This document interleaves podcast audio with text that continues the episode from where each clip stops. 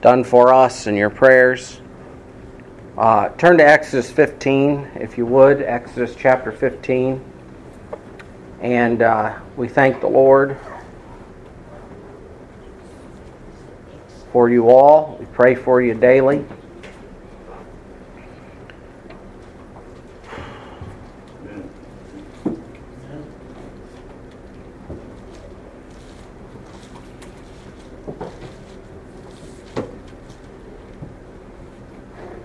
Exodus chapter 15 is, we're going to start at verse 22 and read down through verse 26.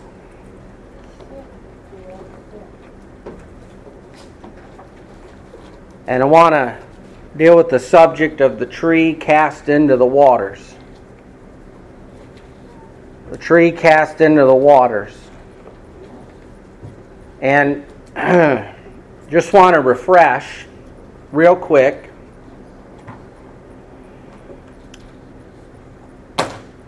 God had just brought the children of Israel out of the land of Egypt. And he had done so with a mighty hand. And he had manifested his saving power. And now they were journeying toward the land of Canaan. And we find here that they had gone into the wilderness. And let's just read, God puts it better than me, verse 22. So Moses brought Israel from the Red Sea they went out into the wilderness of Shur, and they went three days in the wilderness and found no water. And when they came to Marah, they could not drink of the waters of Marah, for they were bitter. Therefore, the name of it was called Marah, which means bitter. And the people murmured against Moses, saying, What shall we drink? And he, that's Moses, cried unto the Lord, and the Lord showed him a tree, which when he had cast into the waters, the waters were made sweet. There he made for them a statute and an ordinance, not a statue, but a statute, a law, and an ordinance, and there he proved them and said, If thou wilt diligently hearken to the voice of the Lord thy God, and wilt do that which is right in his sight, and will give ear to his commandments, and keep all his statutes, I will put none of these diseases upon thee, which I have brought upon the Egyptians, for I am the Lord that healeth thee. Now I want to notice, as you saw there in verse 25, and we'll get to it, but I want you to notice a few things here in the offset of the message. Verse 22, it says, So Moses brought Israel from the Red Sea. And I want you to notice, first of all, that it was not Moses alone who did this. This undertaking was not the thought of Moses.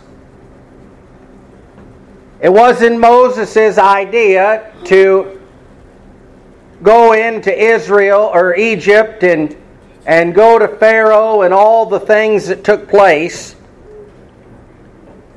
It was the Lord's.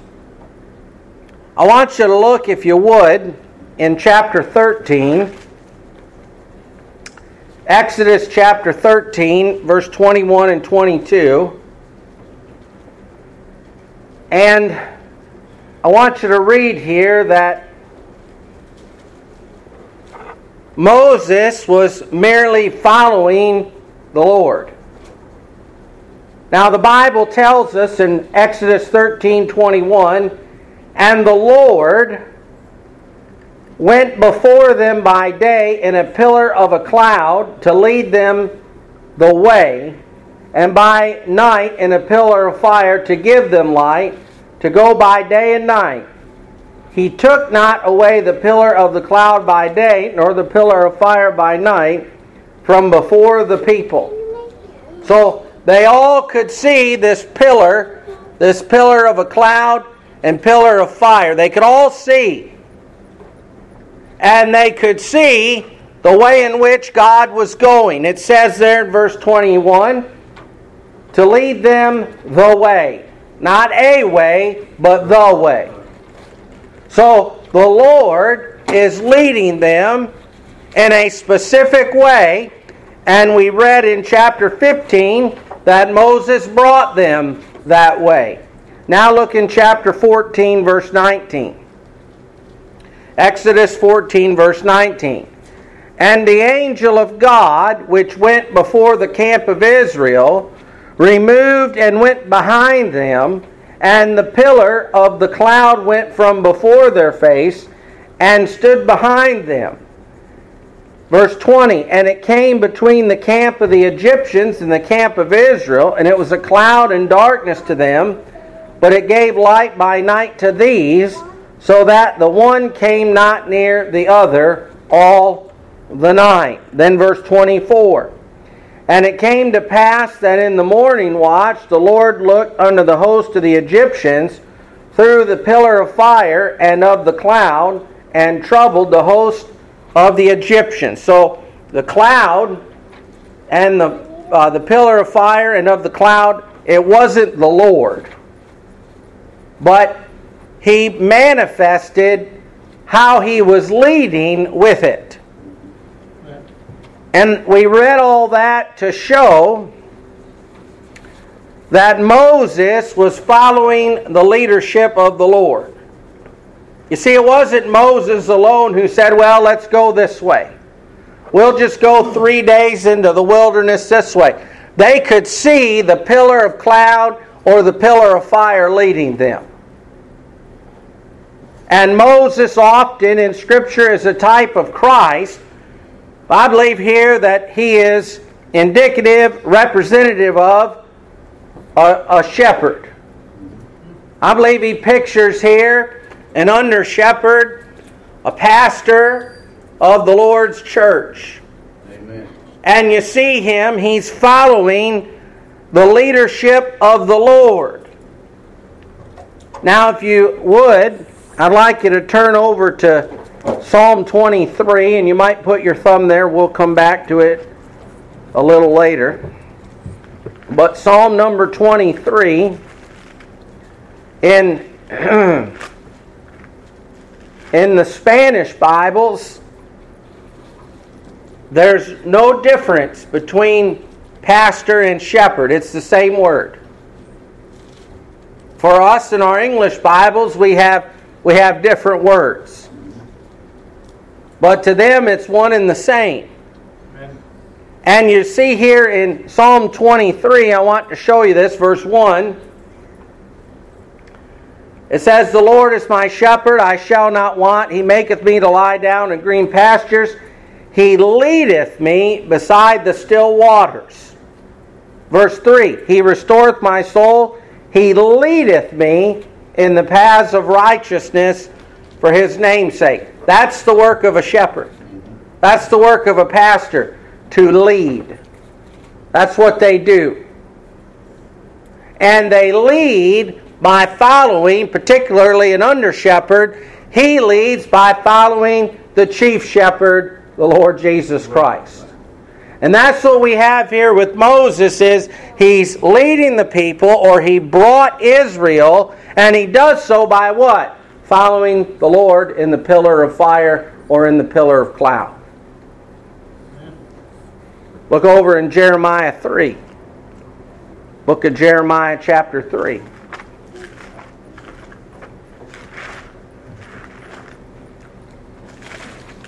I want to read here verse 15 familiar scripture.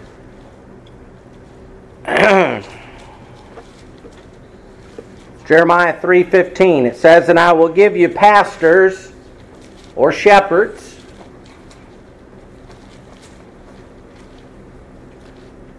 Jeremiah 3:15 And I will give you pastors according to mine heart, which shall feed you with knowledge and understanding. And somebody once ignorantly asked the question, well, where does it say that pastors are to lead? Well, it's in the name. That's what it means. It means shepherd. What do shepherds do? They lead. Shepherds don't drive sheep. They're not cattle ranchers. You lead sheep. Amen. And so this is the work of the pastor in the Lord's church. Eh, he's following the leadership of the Lord according to the Word of God. And we have, as, as the New Testament puts it, we have a more sure word of prophecy. See, you and I have the whole revelation of God's Word. They had a pillar of cloud and a pillar of fire. We have the whole Word of God.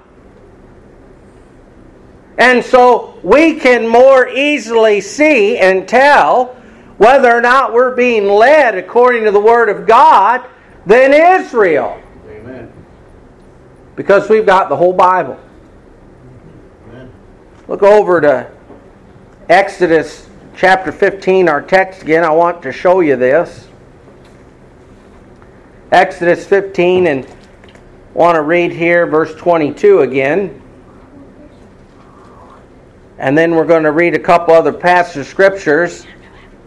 And I want you to notice verse 22. So, Exodus 15 22. So Moses brought Israel from the Red Sea.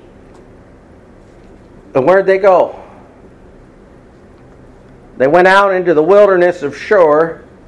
And they went, how far did they go? They went three days in the wilderness, found no water. I want you to turn back to Exodus 5. Exodus chapter 5, and I want to note verse 3.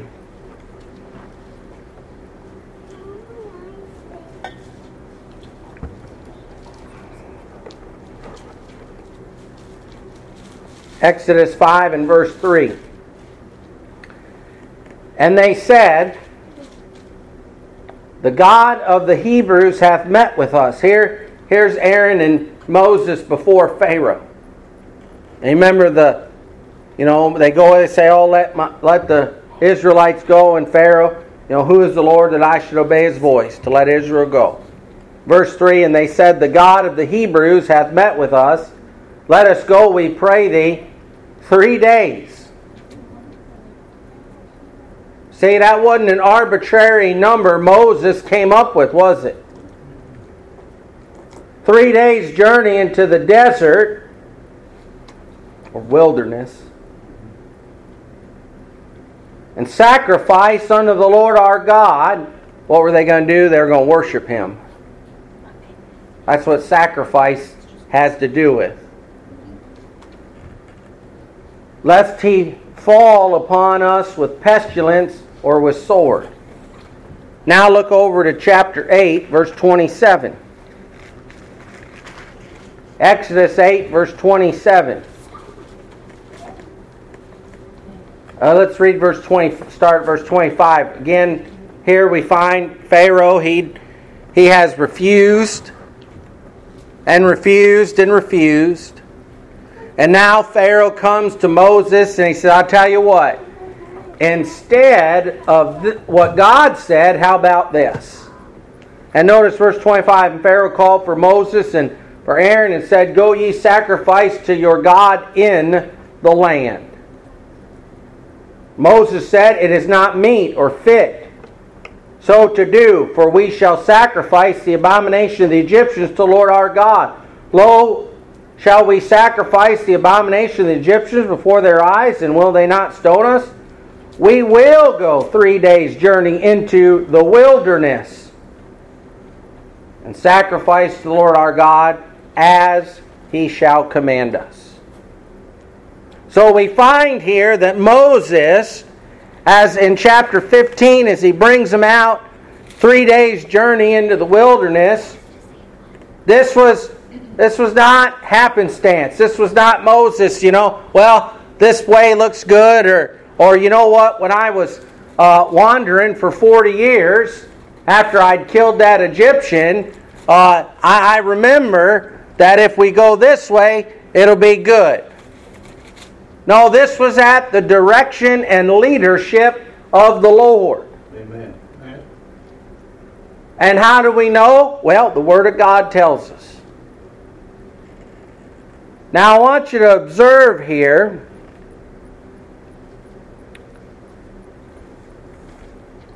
that the Lord led them to Marah. Not all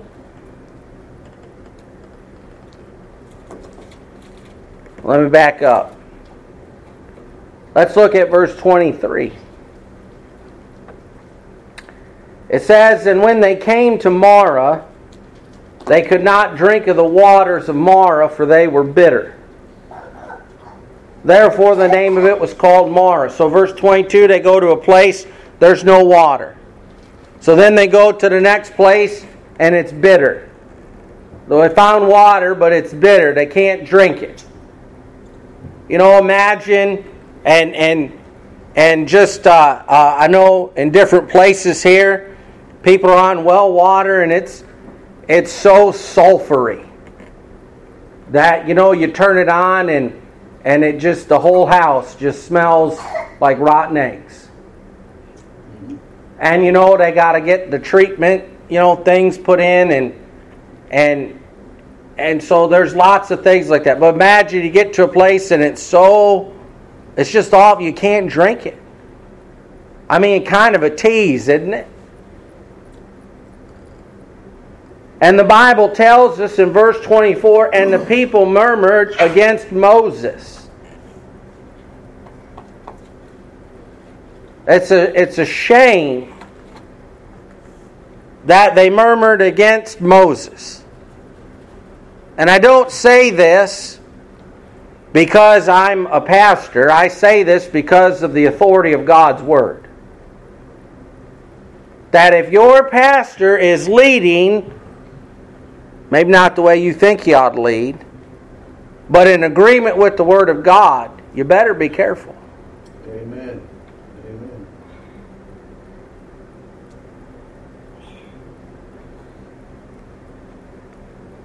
And they murmured against Moses.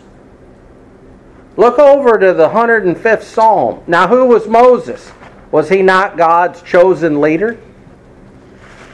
You know, they're going to see a little later.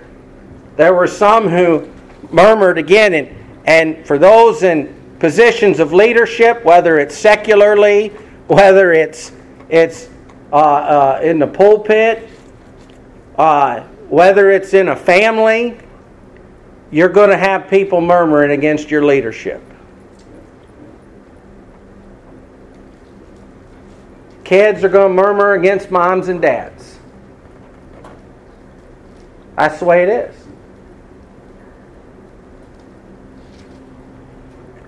Workers are going to murmur against owners. That's the way it is. I mean, I've got we grew up there and up in, in Michigan, you know, the birthplace of the, I think, the first auto workers strike. I'm surprised they didn't kill each other. I mean, they couldn't stand one another. Even if they did what they wanted them to, they still couldn't stand them. Well, I want you to observe here in the 105th Psalm, verse 15. David, you remember David when God had already said he was going to be king? And you had you had uh, uh, King Saul, and David had opportunity after opportunity after opportunity to kill him and take the throne. Do you remember what David did? He didn't do it. Remember what he said? Psalm 105, verse 15, saying, Touch not mine anointed, and do my prophets no harm. Amen. Don't touch them. Amen. Don't do them any harm. Instead, if you look over into First Thessalonians, chapter chapter 5. 1 Thessalonians chapter 5 verse 12 and 13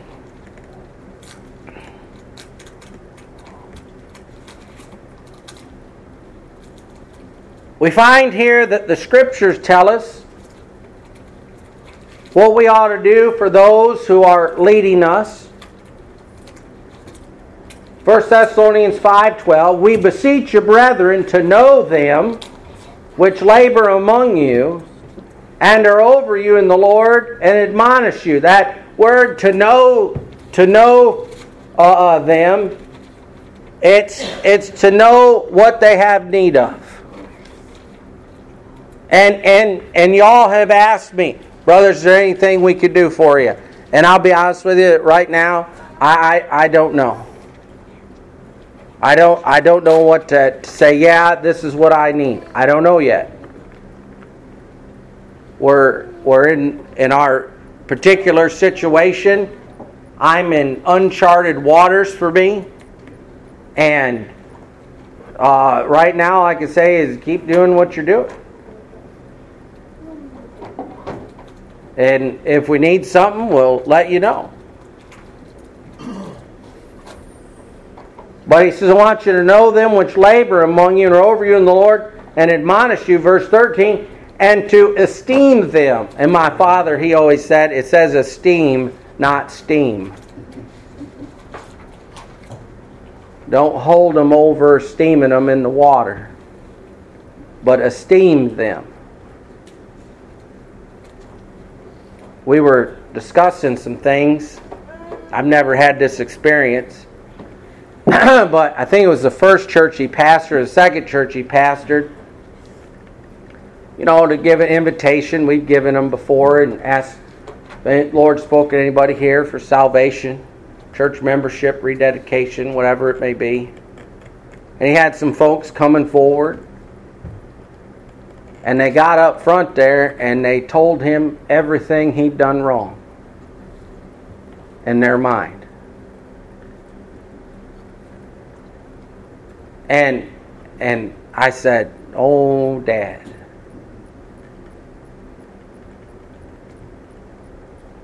There's a lot of folks that don't esteem their pastor very highly and love for their work's sake. And and I mean this sincerely. Notice what it says. Verse 12, we beseech you, brethren, to know them which labor among you and are over you in the Lord. Okay, there's there's lots of pastors in this world, some true, some false. But the Bible says you're supposed to know and esteem the ones which labor among you and are over you in the Lord. A lot of people, they think so highly of this celebrity preacher and this celebrity preacher and this one and that one, and they don't know their own preacher, their own pastor. So here they were murmuring against Moses, but they weren't murmuring against Moses, they were murmuring against the Lord. Because Moses was just following the Lord. And you observe here, they, they had a, a genuine complaint their complaint of what shall we drink was not, not an unnecessary one. They really had to get something to drink. It had been three days. Journey in the wilderness. Whatever water they brought, I'm sure they were out of. They had elderly people, they had young people, they had mothers, they had fathers, there were children, there were babies, there were cattle, there were animals. Remember, they'd gone out to what? To sacrifice unto the Lord. Well, you can't take a dead animal and offer it unto the Lord. They were in need of water. And you know, the first place they, they got to, there wasn't any water. And now they come to the next place and it's bitter. Why, I just want to show here for those of you and I who are in positions of leadership, those of you who are husbands and mothers, those who will be husbands and mothers, those of you who are employees, employers, or anytime someone murmurs against you, because you don't have to be in a position of leadership for somebody to murmur against you. Because you're going to have another coworker who's over you or next to you, and they'll complain about you. I want to show you what Moses did. Verse 25 And he cried unto the Lord. What did Moses do? He cried unto the Lord. Did he lash out against the people? He did not. Did he go to some of the people and say, Well, brother or sister so and so is complaining about me? That would have caused further problems, wouldn't it? He cried unto the Lord. Now, I want you to notice something before we go further. And that is if you'll turn back to the 23rd Psalm, Psalm 23,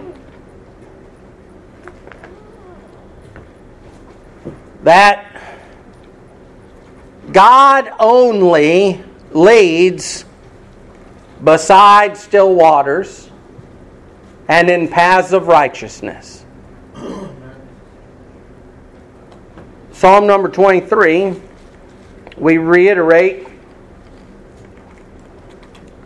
verse 1 and 2 in particular,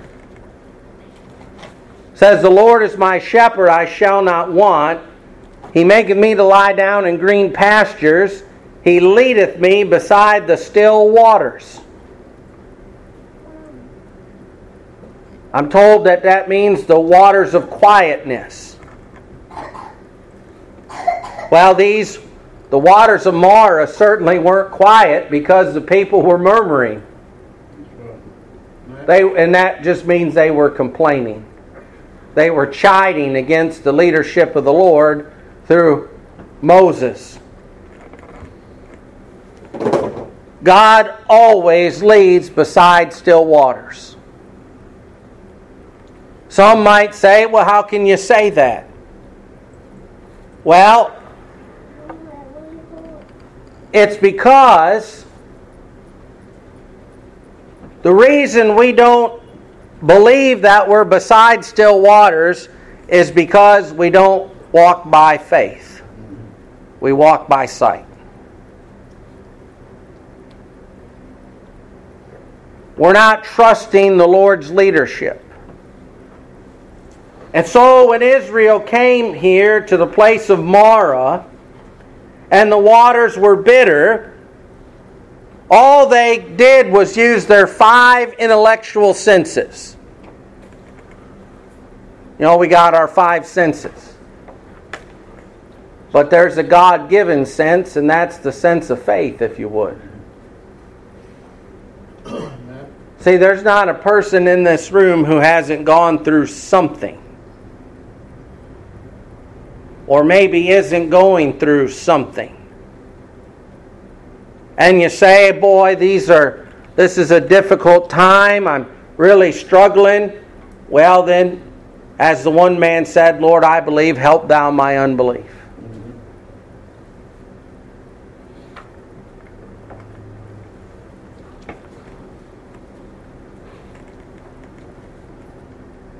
Moses cried unto the Lord. And you know what? That's the first thing. That's really what transitions us into walking by faith instead of by sight.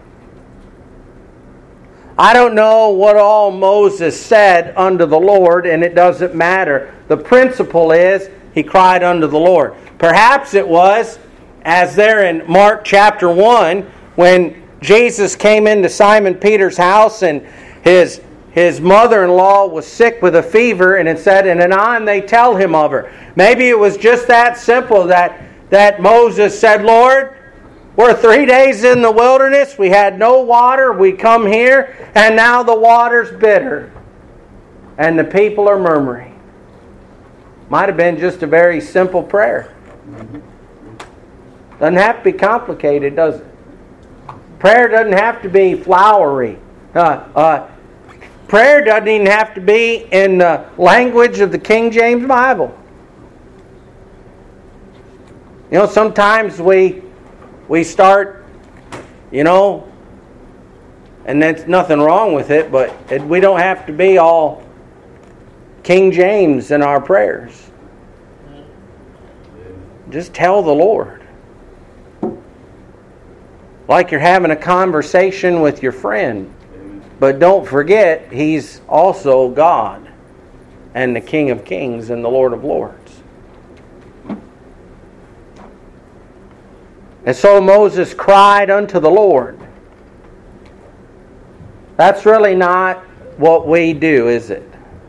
That's not our first instinct when we're in a Marah situation. Sometimes life is bitter, isn't it?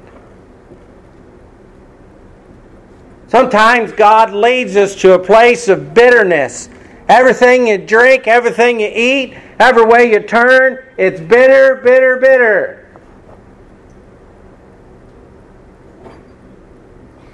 A good question is why didn't the people cry unto the Lord? Well, we could say the same thing of ourselves. Why don't we cry unto the Lord? So Moses cried unto the Lord. And I want you to observe here it says, And the Lord showed him a tree. Why didn't he see the tree all by himself?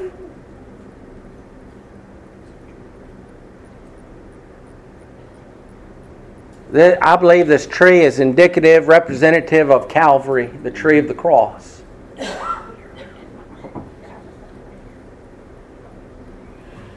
And Calvary is something that God must show people. They'll never see it on their own. Amen. He has to give them faith to see. He had to give me faith to see. If you're here and saved, He had to give you faith to see and you that will yet be saved, He'll have to give you faith to see. He'll have to show it to you. See, the first thing he showed them was their condition. It's bitter. And your condition in sin is a bitter condition. Yeah. That's all it is. And then he'll show you the remedy, which is Calvary.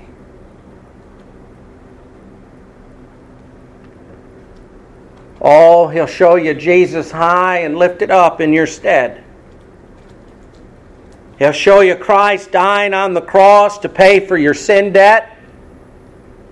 The very sin that you did was placed upon him. He became sin for you and the death that you deserved, the wrath of God being poured out upon you, Christ took every drop of it.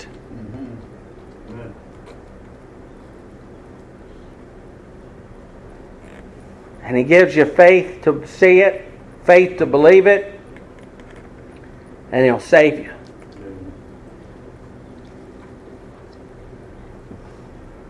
Now, the children of Israel had already been delivered through the waters of the Red Sea, delivered from the Egyptian army, delivered from Egyptian bondage. And the children of Israel come to this place, and there are still many bitter experiences for the child of God when we don't walk by faith.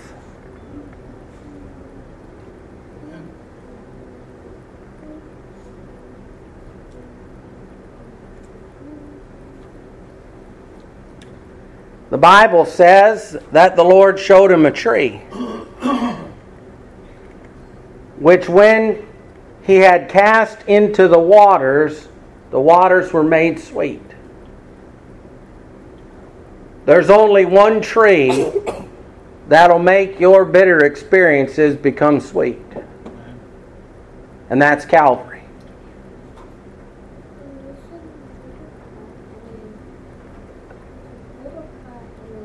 Look, if you would, over to uh, Philippians.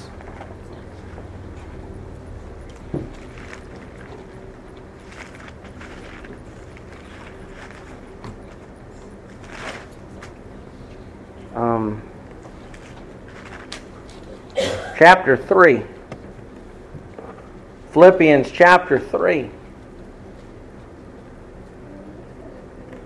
You see, there's a lot of things that You know, people look at children of God and they look at us as we're missing out. Yeah. You know, you ought to be at the lake this weekend.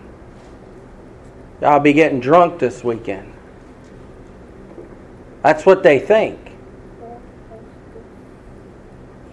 You ought to celebrate, you know, this Memorial Day weekend of, of servicemen and women who laid down their lives or lost their lives by, you know, not being able to remember the weekend through the sin of drunkenness. I, and they say, oh boy, you're really missing out. Let me read to you here Philippians 3, beginning at verse 4. I want to show you what the Apostle Paul thought of all the earthly advantages. And he had quite a few.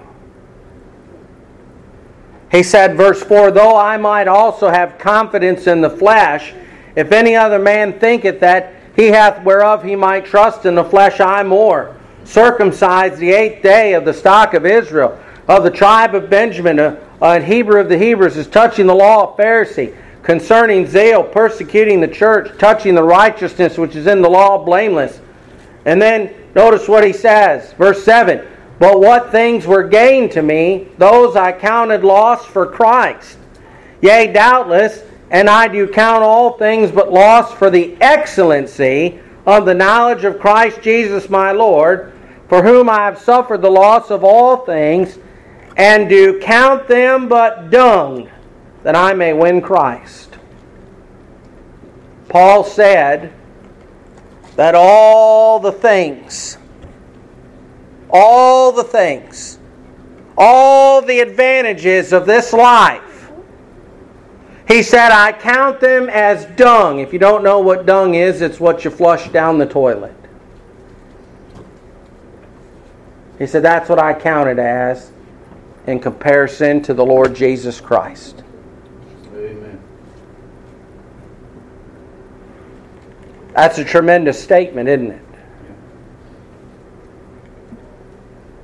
And you know, until God shows you Calvary, you'll never have that opinion. Paul didn't have it until the Lord showed him Christ. And you and I didn't have it. And then sometimes we have to be reminded of it.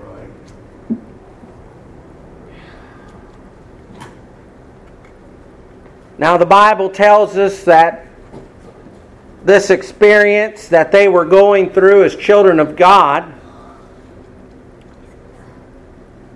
God reminded them, He showed them a tree. He said, You take this tree and you put it into your bitter experience, and you know what? It'll become sweet. Look over in 2 Corinthians chapter 11. 2 Corinthians chapter 11. And I'm going to press on and hurry up here. We're going to start to draw to a close.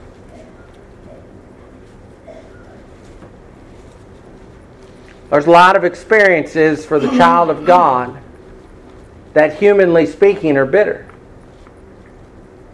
But when viewed through the lens of Calvary, they'll become sweet.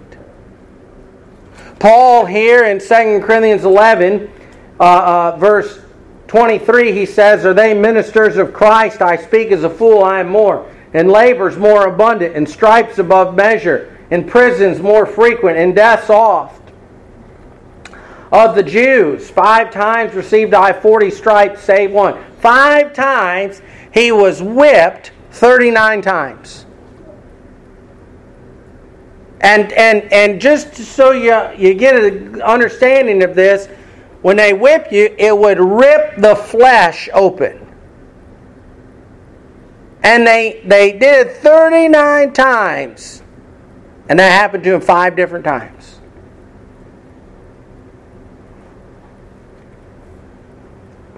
He said, Thrice was I beaten with rods, once was I stoned.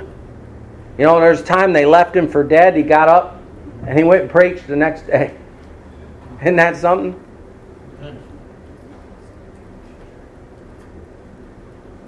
Thrice I suffered shipwreck, a night and a day I have been in the deep.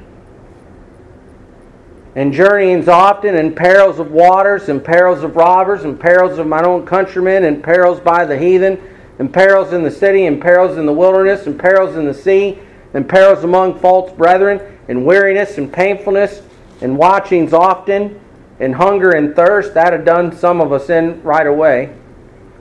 And fastings often. Oh, that had done some of us in too.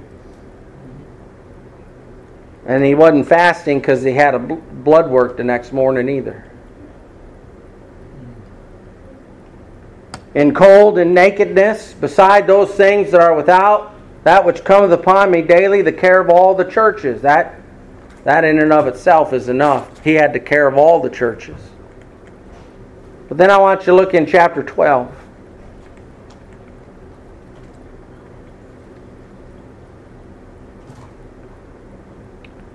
And Paul said the same thing in chapter 11, verse 30. He says, If I must needs glory, I will glory of the things which concern mine infirmities.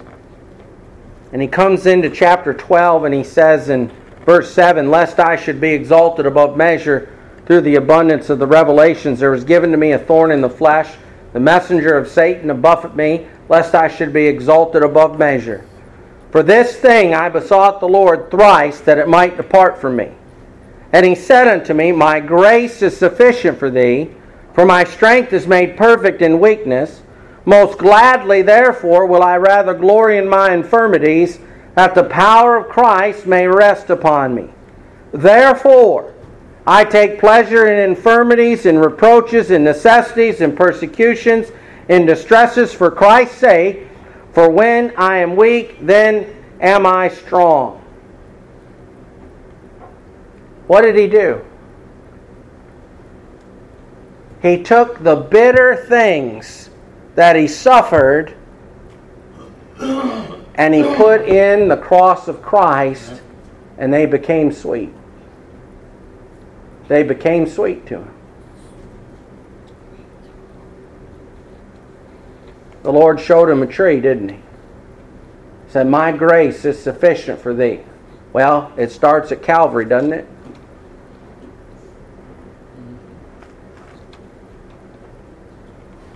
I remember, and I'm, I'm not going to make this about me, but I remember after they brought me to, and I was lying in the bed, and I, I remember saying, Well, people are going to ask me some questions about all of this. And I said, Well, let me think about it.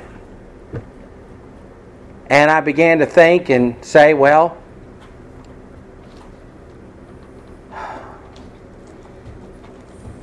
Thought about old Job. Lord giveth, Lord taketh away, blessed be the name of the Lord. Thought about there where the prophet said that he's the potter and I'm the clay. Means he can do with me whatever he wants to. Thought about the Lord how he's sovereign. There in Isaiah 46, there is none beside me. I thought about you know, some of the things that Job also went through even more. I said, boy, he, I got it better than Job. My wife's right there by my bedside. His wife said, Why don't you just curse God and die? My kids came and saw me. His were dead. He lost his business. Church is supporting me. Still considered employed, getting workman's comp. Lord providing.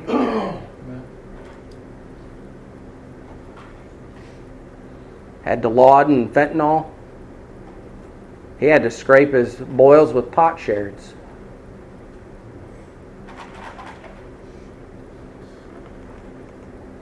And you're you get over there to where Paul there and you say, well, his grace is sufficient.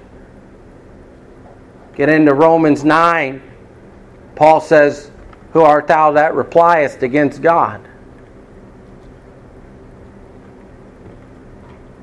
Lord giveth, the Lord taketh away. Blessed be the name of the Lord. That was, I mean, I just, people come in and, you know, anytime you lose a limb, you got to see a, a psychologist or a psychiatrist. And they come in, and I just said, This is where I'm at. I, t- I missed my right arm. I missed it. I was right handed. There's frustrating things.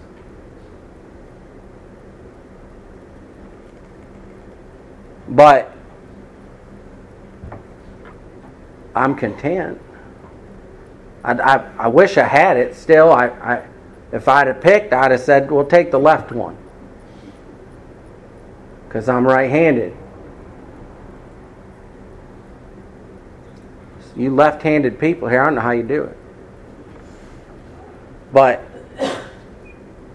the reality is is that Calvary makes bitter things become sweet. There were folks in that trauma center that don't didn't know the Lord. And I remember my grandmother, she made the statement when when uh, I can't remember his grandpa passed away or her daughter passed away, my aunt. She said, I don't know how people who don't have the Lord go through this.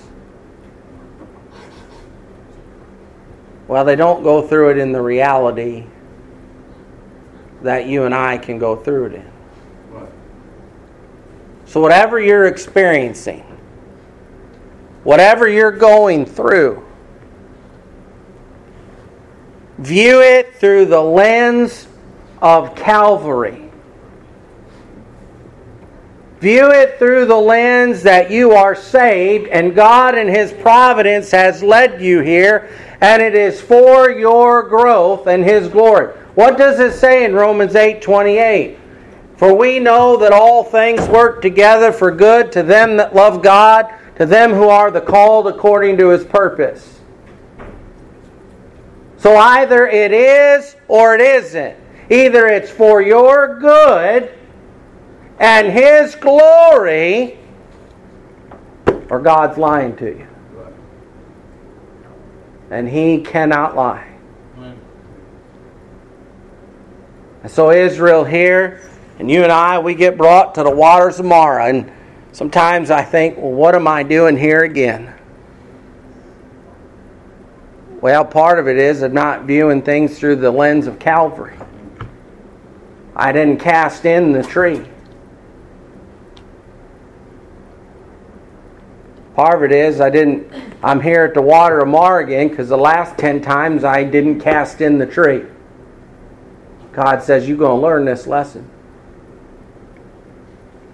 You're going to repeat this grade until you learn it. You're going to do this math lesson again and again and again until you get it right. And yet, at the same time, isn't He so gracious?